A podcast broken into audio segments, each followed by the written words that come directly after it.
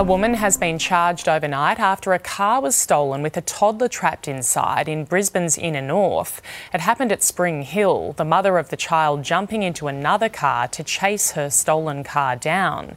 CCTV shows the moment a bystander pushed the alleged thief up against a wall while the mother freed her uninjured child from the back seat of the red Mazda. A 32 year old woman was arrested and is due to face court this morning. Thank you.